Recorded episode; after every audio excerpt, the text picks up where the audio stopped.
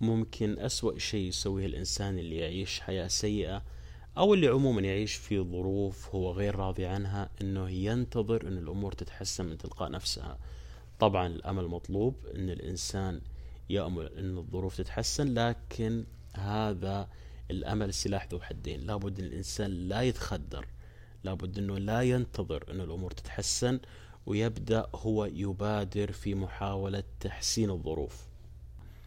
ولا ينتظر وكأنه راح يجي شخص بأي لحظة وينتشل من الظروف اللي هو عايش فيها أو يقدم له حلول على طبق من ذهب. لابد هو يبدأ ويحاول بقدر استطاعته. وقدر استطاعته هذا مين اللي يحددها؟ يحددها كل شخص بنفسه على حسب قدراته على حسب الخيارات المتاحة على حسب الظروف المحيطة فيه عموما.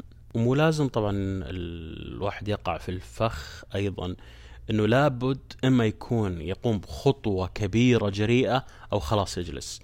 لا لا لا عادي لو أنه يقوم بخطوات بسيطة صغيرة للتغيير. ما في أي مانع.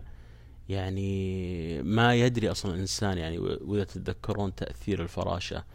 يعني ممكن أشياء بسيطة هي اللي راح تؤدي إن شاء الله يعني إلى انقلابات بحياته انقلابات طبعا للأفضل بإذن الله.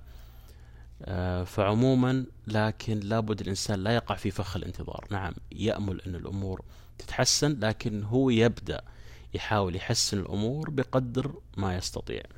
وفي حقيقة ممكن تكون مؤلمة للبعض لكن آه ترى فعليا العالم لا يعبأ فيك إطلاقا.